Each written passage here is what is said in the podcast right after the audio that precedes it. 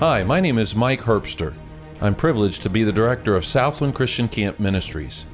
For over 25 years, Southland has centered itself around the ministry of preaching.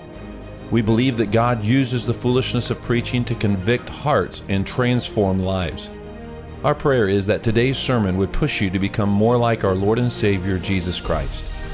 As you listen, would you carefully evaluate your life in light of God's Word and take the appropriate action to grow in your walk with Him? We hope that you will enjoy today's message.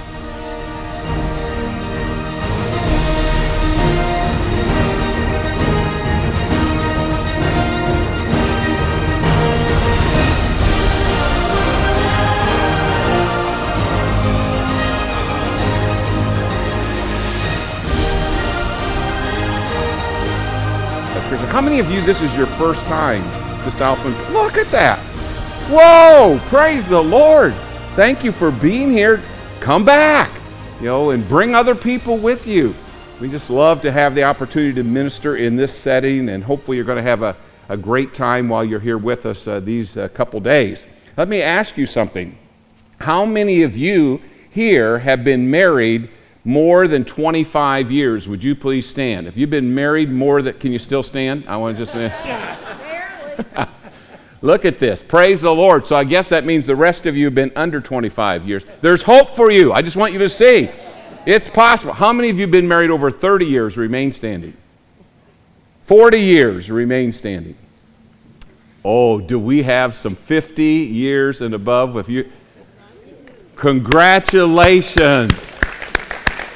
Praise the Lord. Now, so, check these folks out. These are the ones you need to talk to. Here they are, that they've made it 50 years. We're hoping to get there. My wife and I have been married 48 years. This will uh, be 49 this year in November.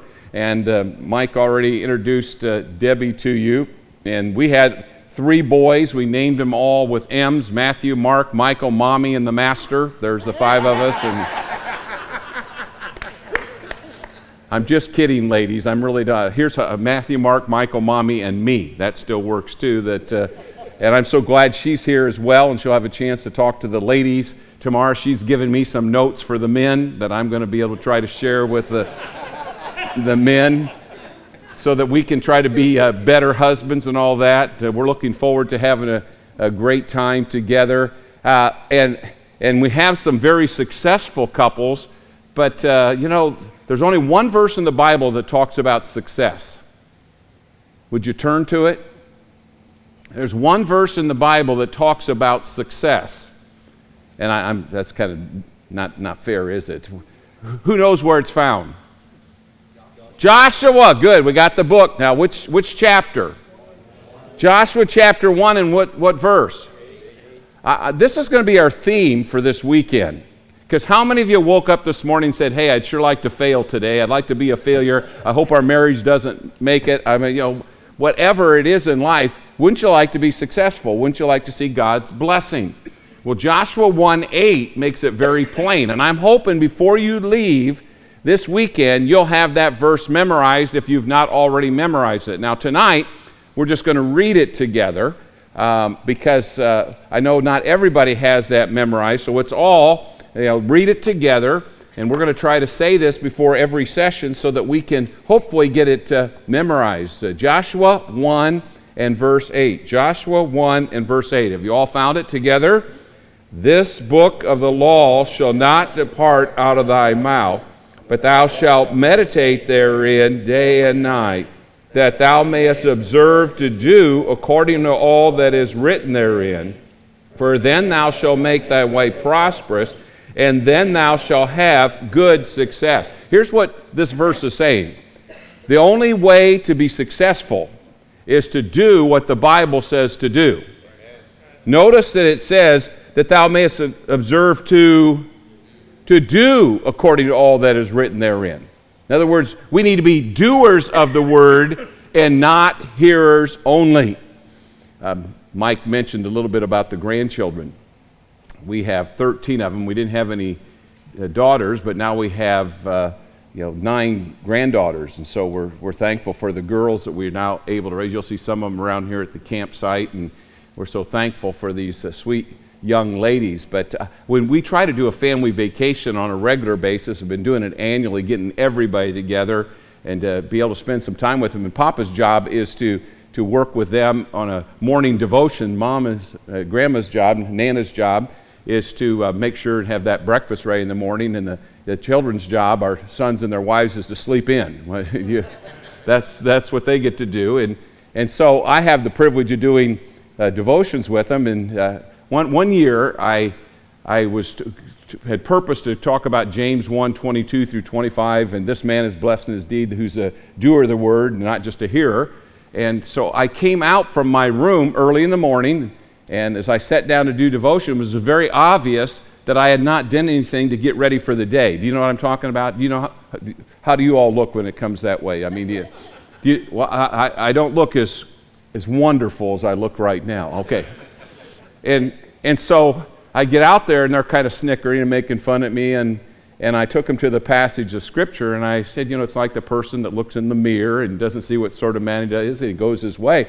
And I, and I told him, well, you know what my problem is? Why I look so, so bad this morning? You know what the problem is? I didn't look in the mirror. And I said, you know, that's a problem we have sometimes spiritually too, right?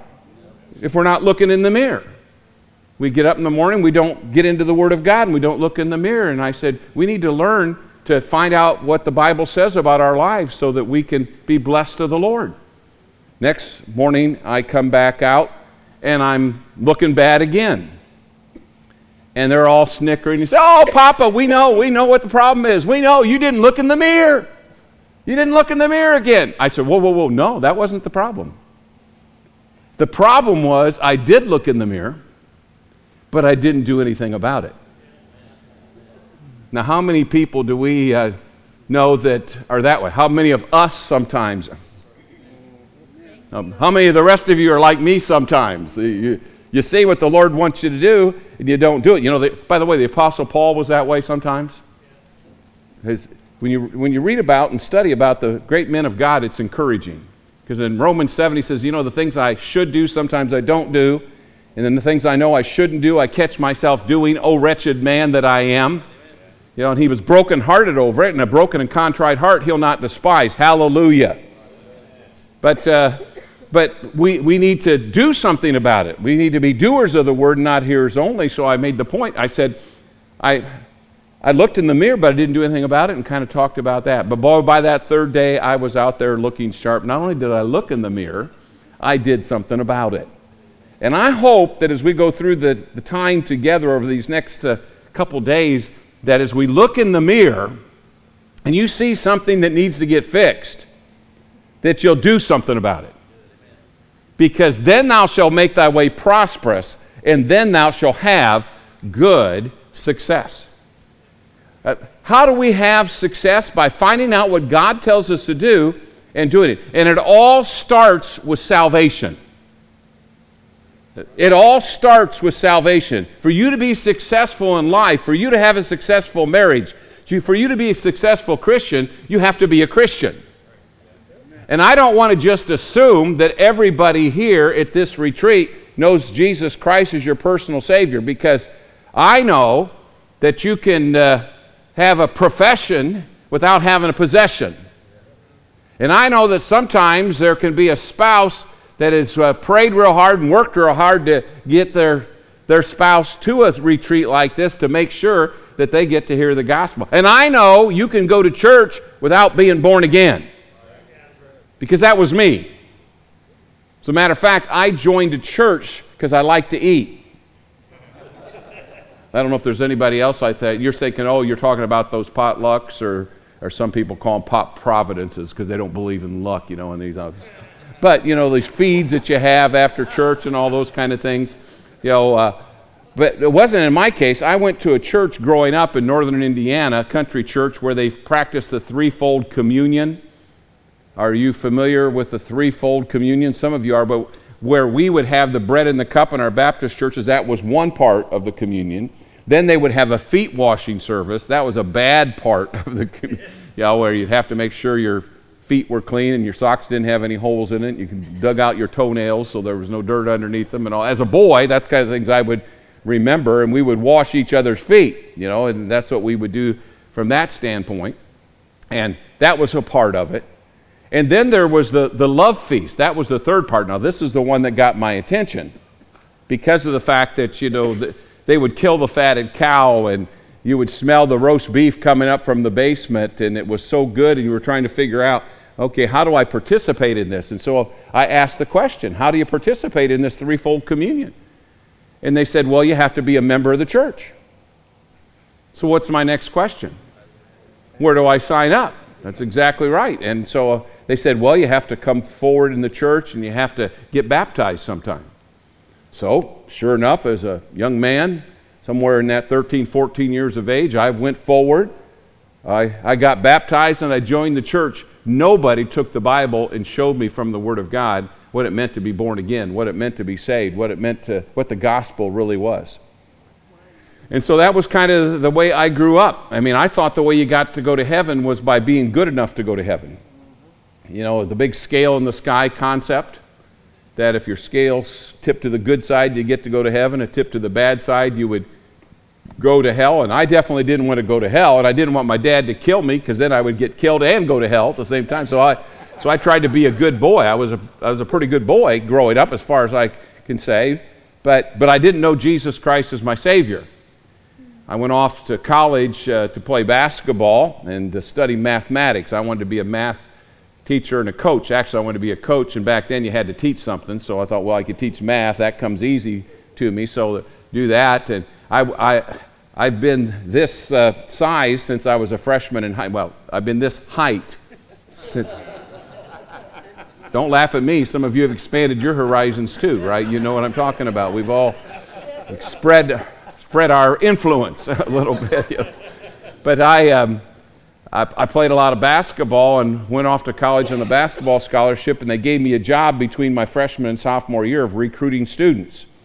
So in 19, the summer of 1969, I recruited that young lady right back there to uh, be one of our students at uh, Indiana Central University in Indianapolis, Indiana. And uh, not only did I recruit her to be uh, one of the students, a year later I asked her to marry me? And she said, yes. And so uh, that was a wonderful thing that happened in 1969. But even, even more importantly, that was in June of 1969. In uh, August of 1969, I went up to see my brother in Flint, Michigan, who was uh, doing some work up there, and I was going to earn some spending money before I went back to college. And unbeknownst to me, my brother had gotten saved at Taylor University, which is in Upland, Indiana. He had a basketball coach that was a believer, and he came to a saving knowledge of Jesus Christ, and he asked me a penetrating question. And I want to ask this to you. He said, Carl, put your name in there. Are you going to heaven? That was his question to me. Carl, are you going to heaven? And I said, Well, I hope so. Now, can you understand why I would say I hope so? scale in the sky. I didn't know for sure which way it was going to tip. You know, but I was trying, doing my best. By the way, your best isn't good enough. Because all have sinned and come short of the glory of God. There's none righteous, no, not one. And so I didn't understand all that at that point, but I said, I hope so. And he said, Well, the Bible says you can know so. And that's all he said. He didn't really witness to me. He didn't know how to witness at that point. He had just been recently saved. He just knew that the Bible had the answer. And by the way, what does the Bible say? Romans 10 17. Faith cometh by hearing, and hearing by the Word of God. Would you turn to Romans chapter 3? Because uh, I'm not going to spend a lot of time here because I'm confident that most and maybe all of you know Jesus Christ as your personal Savior. But I just want you to, to know how God worked on my heart, and I want you as believers to know that the Word of God is quick and powerful and sharper than any two edged sword. And I want you to know you can be a witness to people, and even though they may not respond right away, you have planted a seed that can bear fruit in due season. Some plant, some water, who gives the increase? And we need to be planters. And we need to be planting the Word of God in the lives of people. And the Word of God can bring people to a saving knowledge of Christ. I'll tell people listen, just read the Bible. And if you just if, if you read the book of John, it'd be wonderful. If you're not going to read the book of John, read John chapter 3. If you won't read John chapter 3, just, just look at John 3:16. And the Word of God can impact people. God used Romans in my life because in Romans chapter 3, we know that none are righteous, no, not one, and all have sinned and come short of the glory of God. But here's what I want you to see in verse 20 Therefore, by the deeds of the law, there shall no flesh be justified in his sight. How many people are going to get justified by the deeds of the law?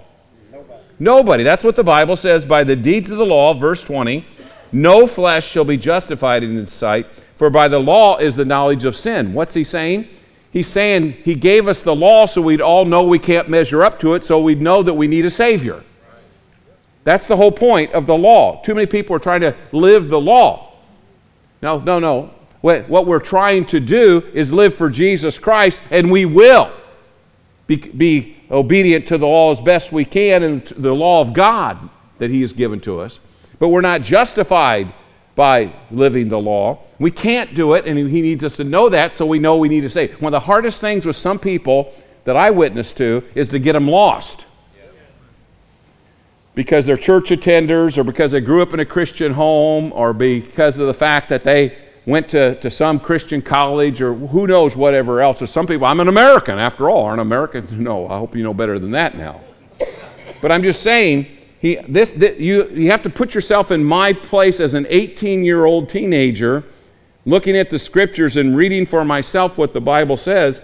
The deeds of the law shall no flesh be justified in his sight, and I'm trying to be justified in his sight by the deeds of the law. I hadn't learned Ephesians 2 8 and 9 at this point. You know, I, I wasn't to that yet, but for by grace are you saved through faith, not of yourselves. It's the gift of God, not of works, lest any man should boast. I was trying to work my way there. And, and then it, we go down in verse 24 and it says, being justified, what's the next word? You can't earn this. I love Romans 6:23. Now, if I'm only going to give a person one verse, I give them Romans 6:23. Now, if you want to give them John 3:16, that's all right. But I mean, if I have a chance to just leave a verse with somebody, I leave Romans 6:23 uh, because the wages of sin is death, but the gift of God is eternal life through Jesus Christ our Lord. Wages is something you earn. What do we earn? Death. Physical death and spiritual death without Jesus Christ. But the gift of God is eternal life. A gift is something you don't earn, you receive. It's free. We're being justified freely by His grace if we receive the gift of God, which is eternal life. You don't earn it, you receive it. And so the gift of the freely by his grace, the redemption that is in your baptism. Are you with me still? Could it be in your local church? Your heritage? Your giving? What's it, what's it in? What's the key? Uh, verse 24 the redemption that is in Christ Jesus. It's all of Jesus Christ. It's all because of Jesus Christ. Without him, I have no hope. Liar, lunatic, or Lord. You ever heard that before? Jesus Christ is either a liar because he said he was the Savior, he was God in the flesh. He's a lunatic, he was deranged, or he truly is King of kings and Lord of lords. And that's truly what he is. He's King of kings and Lord of lords. Every knee shall bow and every tongue shall confess that Jesus Christ is Lord to the glory of God the Father. I tell people, do it now before it's too late. Amen. Believe on the Lord Jesus Christ and be saved. And the key verse for me was verse 28. Therefore, we conclude that a man is justified by faith without the deeds of the law. August 1969, not knowing exactly what I was supposed to say or what I was supposed to do, I just said, I'm going to believe the Bible. And I'm going to put my faith in Jesus Christ. And I actually wrote my girlfriend to tell her what I was uh, doing and how I put my faith in Jesus Christ, and found out that she had trusted the Lord when she was 12 years of age, and that uh, she had got saved when one preacher came to their Methodist church and preached the gospel, but then they ran him out of town because they didn't like him preaching the Bible. And so she never grew. But I found it, she said she knew what I was talking about. And when I got back down to see her, we started talking about it together. And I'm telling you, you know, two can't walk together except they be agreed. And I always like to have uh, uh, that triangle where you have God at the top and you have the world down at the bottom. You have the husband and wife on either side. The closer you all, we both get to Jesus Christ, the closer we get to with each other. The, the, the farther away we get from Jesus Christ and the closer we get to the world, the farther it drives us apart. And so, Debbie and I, now both being saved, really didn't uh, know what we were supposed to do, but we said, hey, we think Christians go to church. Now, I, I, I still think that.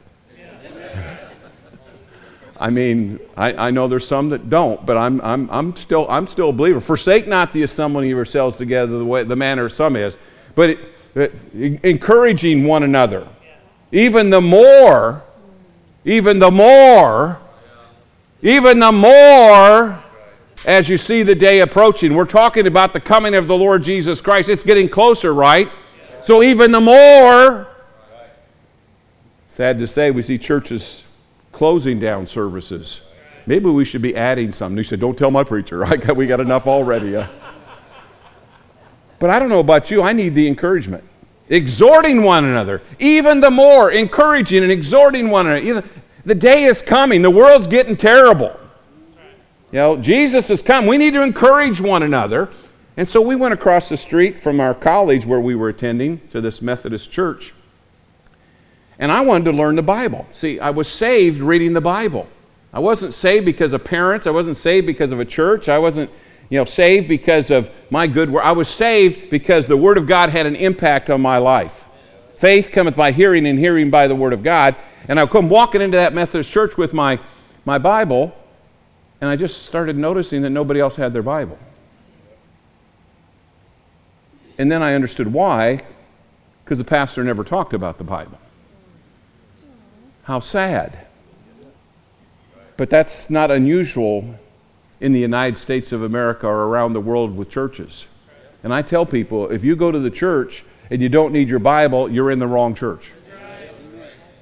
But if you go to a church without your Bible and you feel uncomfortable because everybody else is looking at their Bibles and the pastor's preaching out of their Bible, well, get a Bible and get back there because you're in the right church. You need a Bible preaching church because not only does it take salvation to be successful. There's something that comes after salvation. You know, grow in the grace and knowledge of our Lord and Savior Jesus Christ. Sanctify them with the truth. Thy word is truth. You know, we, we need to be also having sanctification to be successful. Salvation is just the beginning. I see one little baby back there. How many of you have children? How many of you are glad that they grow up? How many of you are like me? You're empty nesters. You know, that, that you actually have a situation where even your children buy you a meal once in a while, and, and at least they're paying their own bills, or at least most of the time. And, you know, it's, I mean, listen, there's hope for some. How many of you have children in your home? Me see your hands.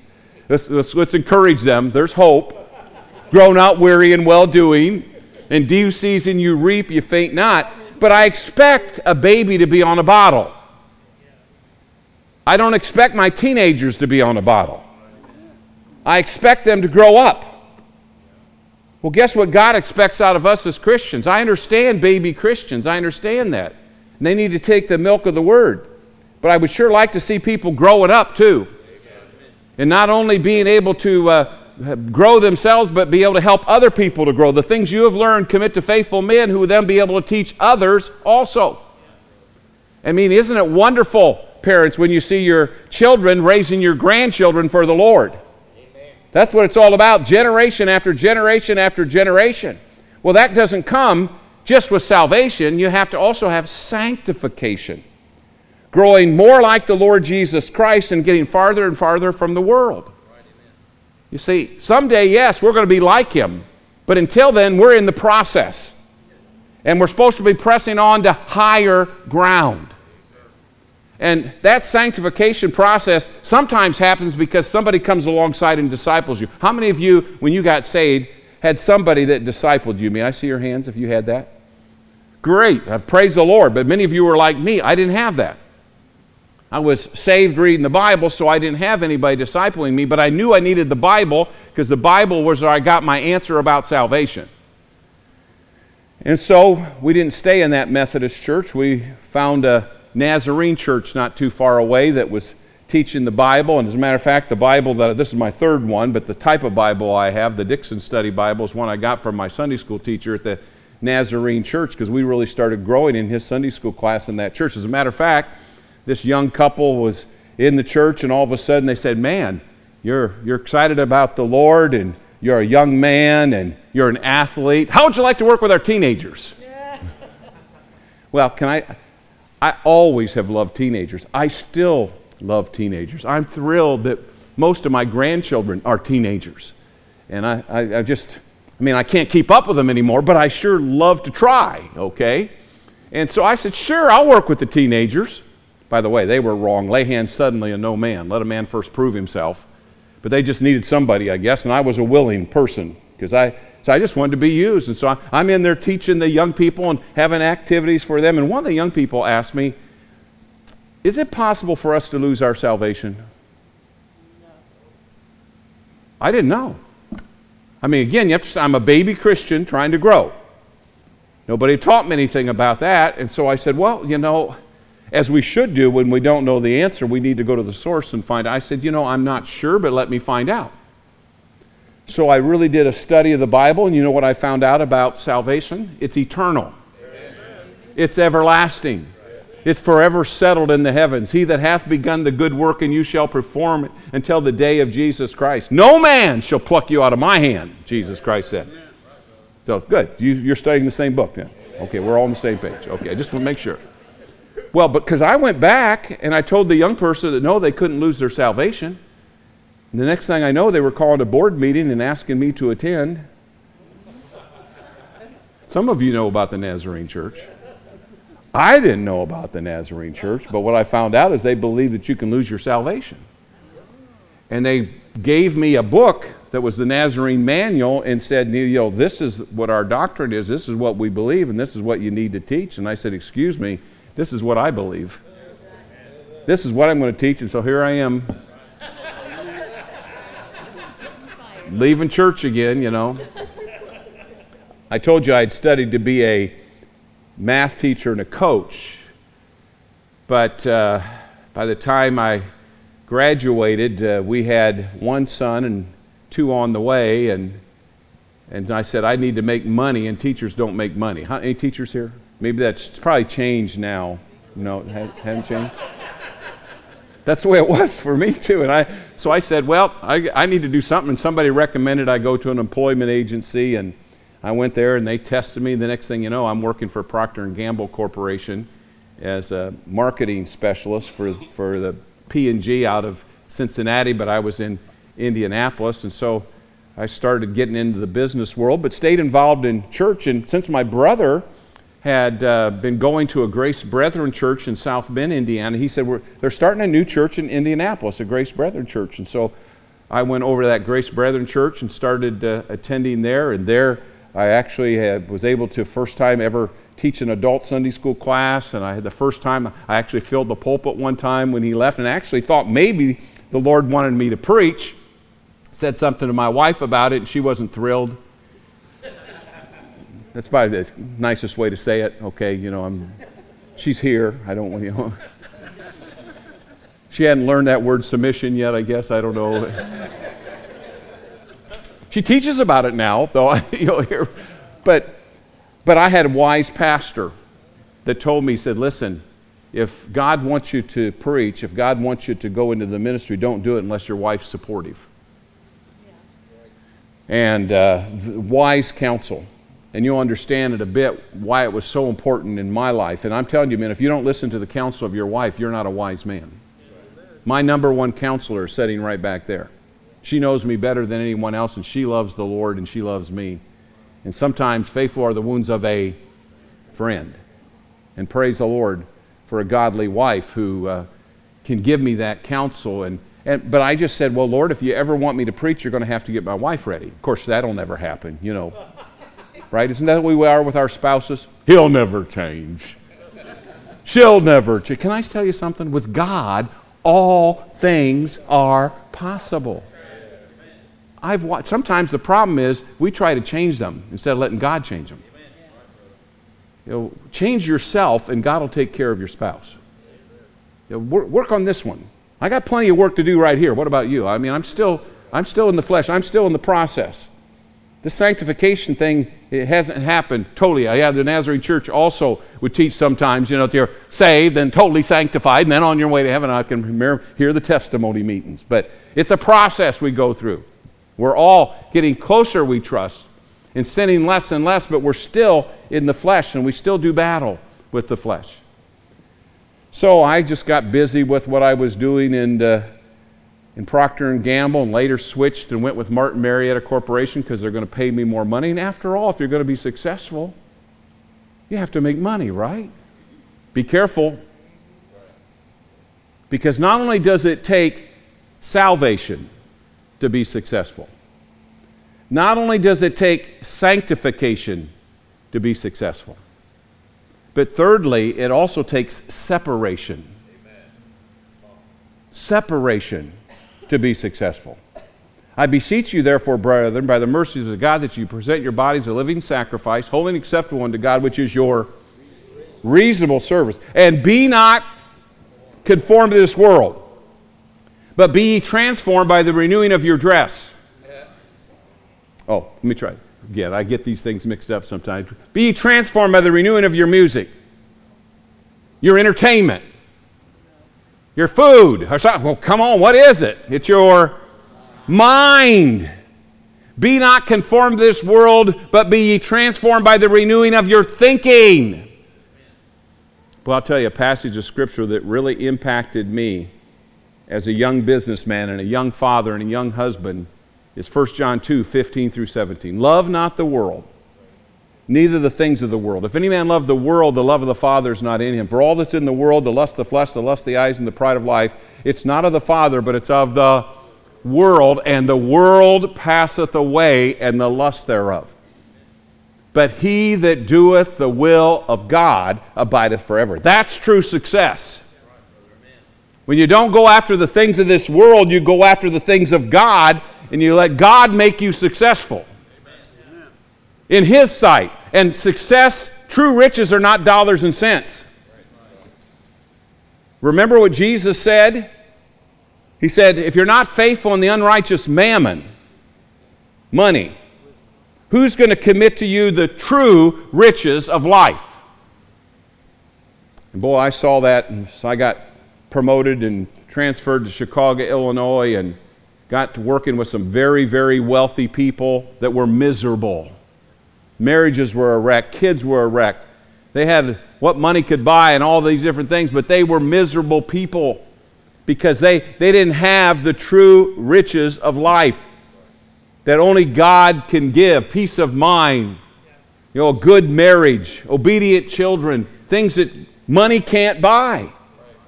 And, and the true riches are, are not dollars and cents. And I needed to learn that, and I did the wrong thing that helped me. Isn't God amazing? How He can work everything together for good? If you love God and you're called according to. We went to Chicago, Illinois, and did the wrong thing. Now, listen hear me out because I don't want you to do the wrong thing, even though I did the wrong thing and God was merciful to me. We bought a house before we found a church. That's the wrong thing. You don't go someplace there's not a good Bible preaching church. And I've been able to help people with that and counsel them with that. But I did the wrong thing. I took the job because I was going to make more money and you know, I was going to be a sales manager. And I went to Chicago and I, I bought a house out away from town a little bit because I was a country boy at heart and bought this house in Sleepy Hollow, Dundee, Illinois, out on the west side of Chicago. And the only church in the area that was preaching the Bible was a Baptist church. Yeah, that's what I said. Oh. Because do you know Baptists? Do you know any Baptists? I just want, are, are, there any Baptists around that you would you you know some of these you know I had been schooled in Baptists know, those legalistic, self centered, egotistical, think they're only ones going to heaven Baptist, hard shell, soft shell, no shell Baptist. You know, they were just, I heard them all. And, and so I just wasn't, you know, I, I was kind of schooled not to go to, I, I wanted a Bible preaching church, but I don't want a Baptist church. And by the way, there are some of those out there. Just so you know, I know we sometimes Baptists are so exclusive, we don't realize that there are some out there. But I, my wife and I said, Have you ever been in Chicago traffic?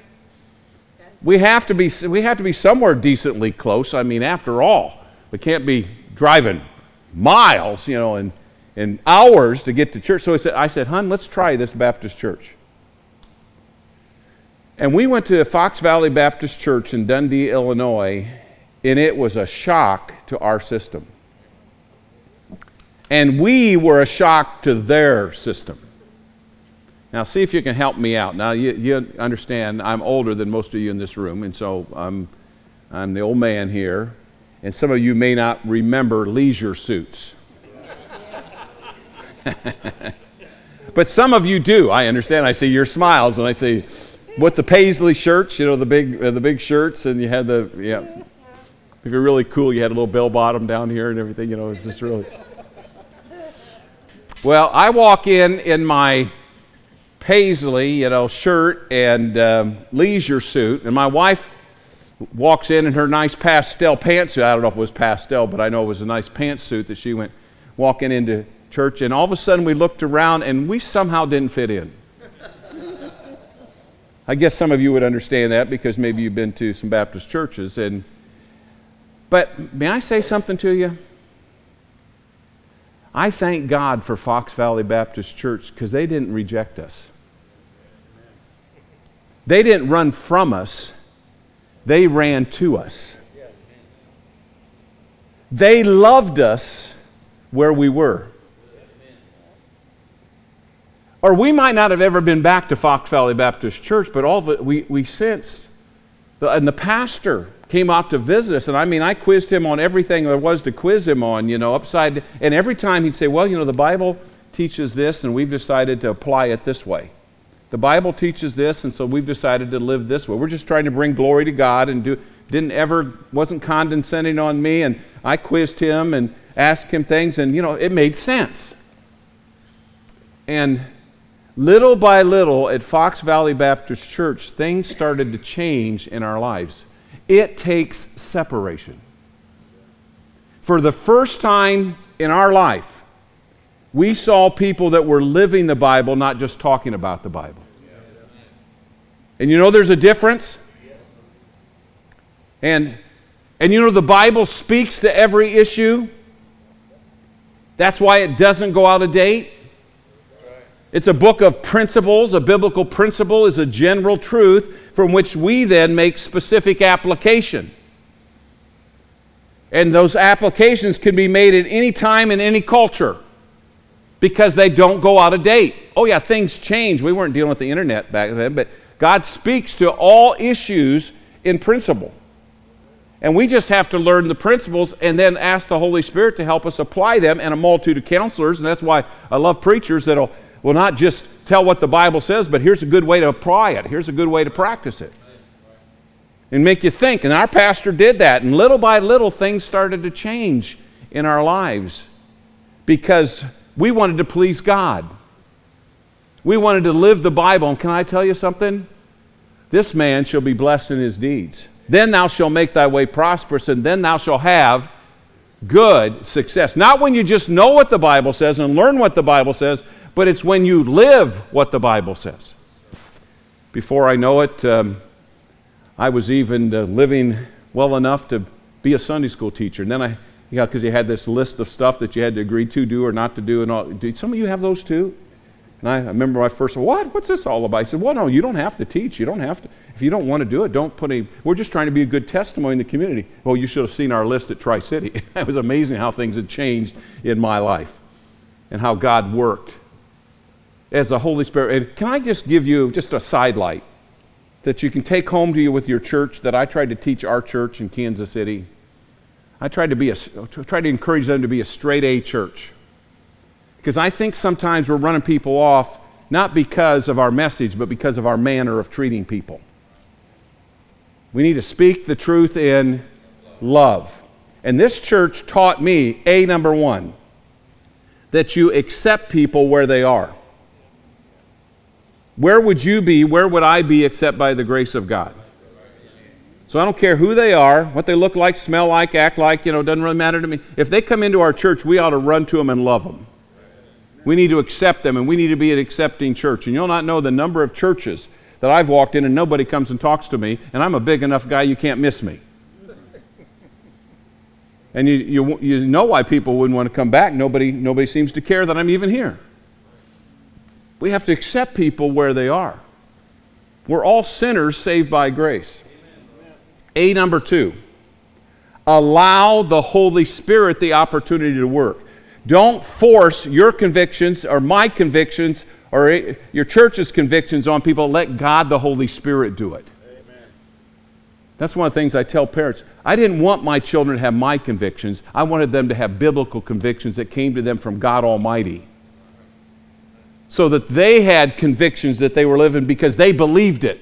And they, they saw that reality in their own life. Allow the Holy Spirit to work. And they did that with us. It took time, little by little. And pastors, don't do it because I say, you do it because the Bible says. And my, my convictions come from the Bible, not from what my parents said or what my church said or what my Christian colleagues said or whatever.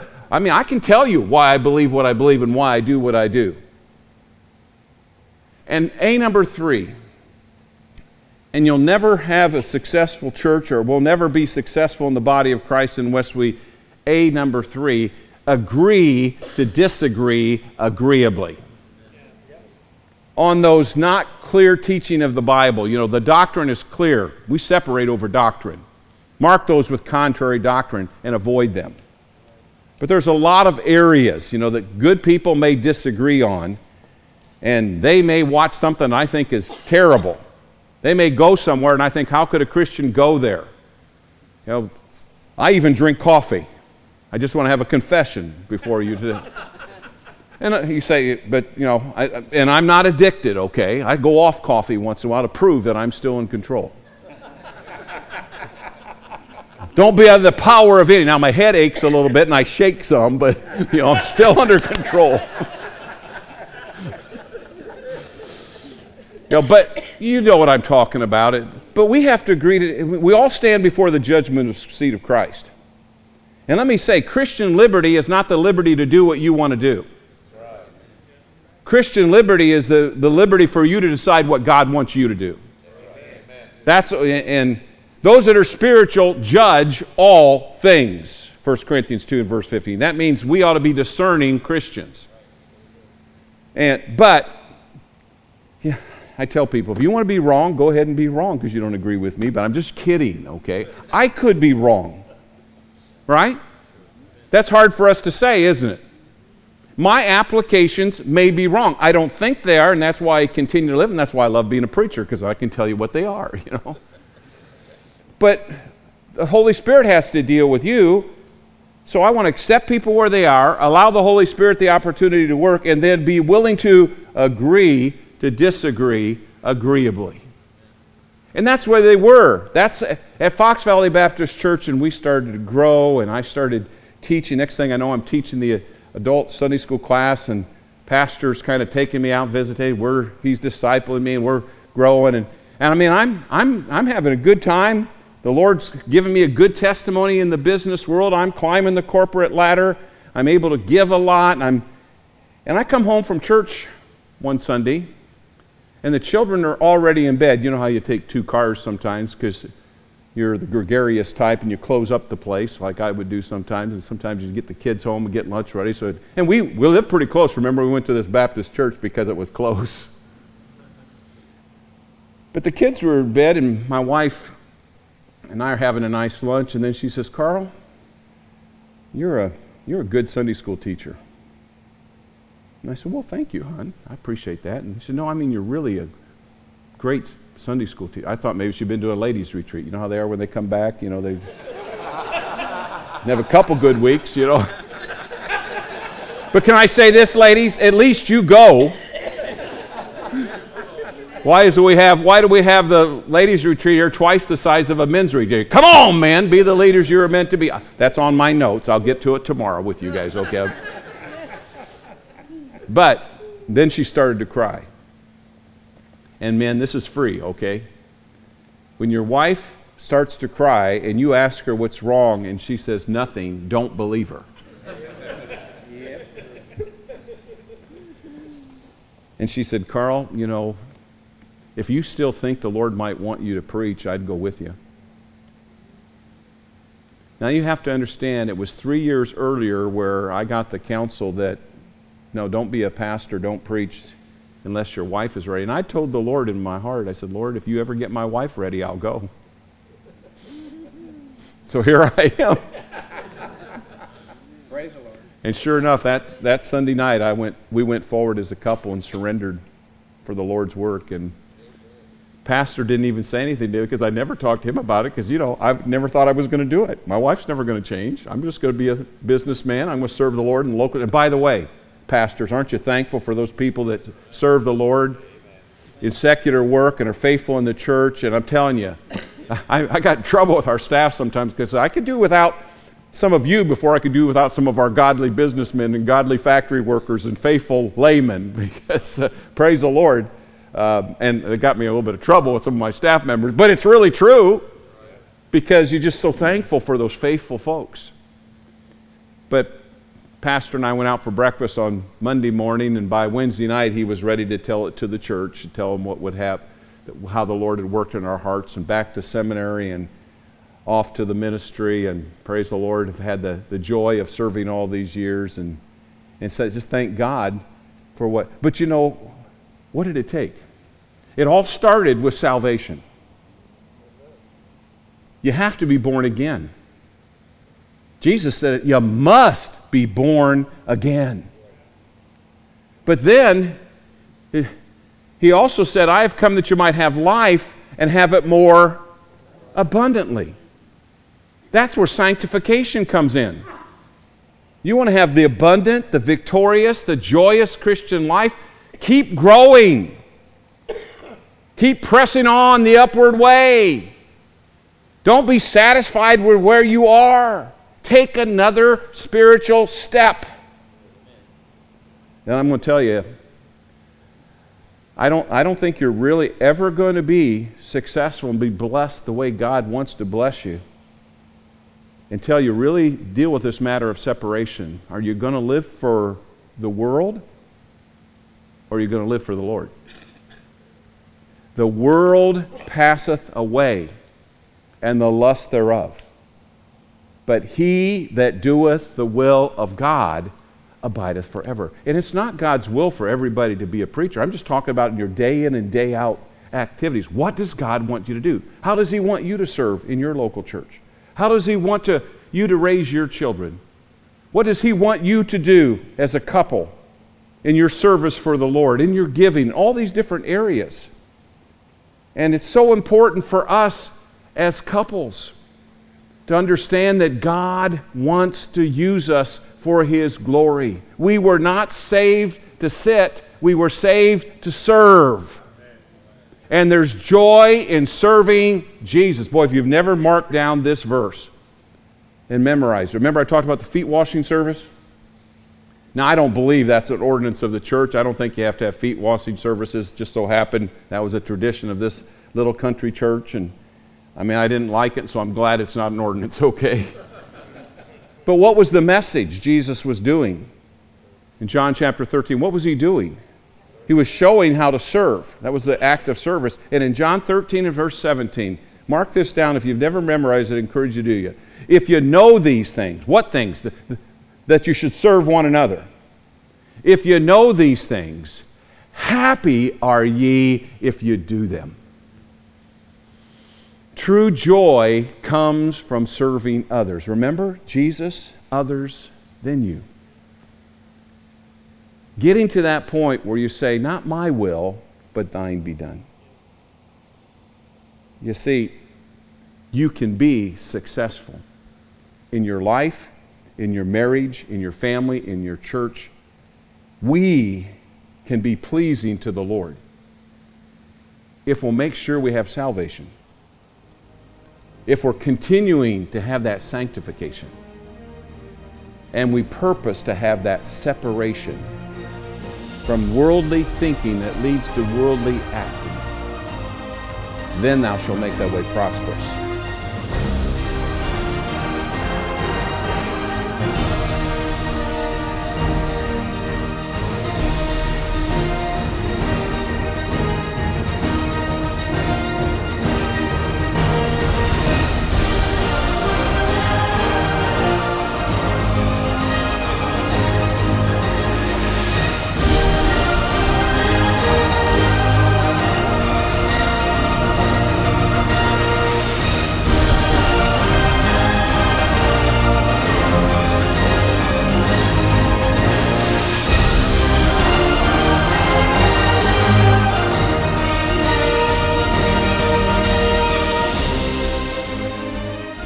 Thanks so much for tuning in to the Southland Podcast. May the message you've just heard be truth that transforms your heart and life. Christ loves you and wants you to grow in His grace through salvation and sanctification. If you've never placed your faith and trust in the finished work of Christ, we'd love to talk to you personally.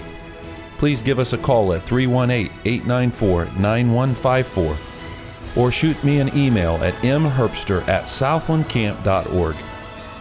Christ has promised eternal life and a life worth living if you will only believe in Him. May the Lord bless you in your pursuit of Christ like living. Tune in next time right here for another message on the Southland Podcast.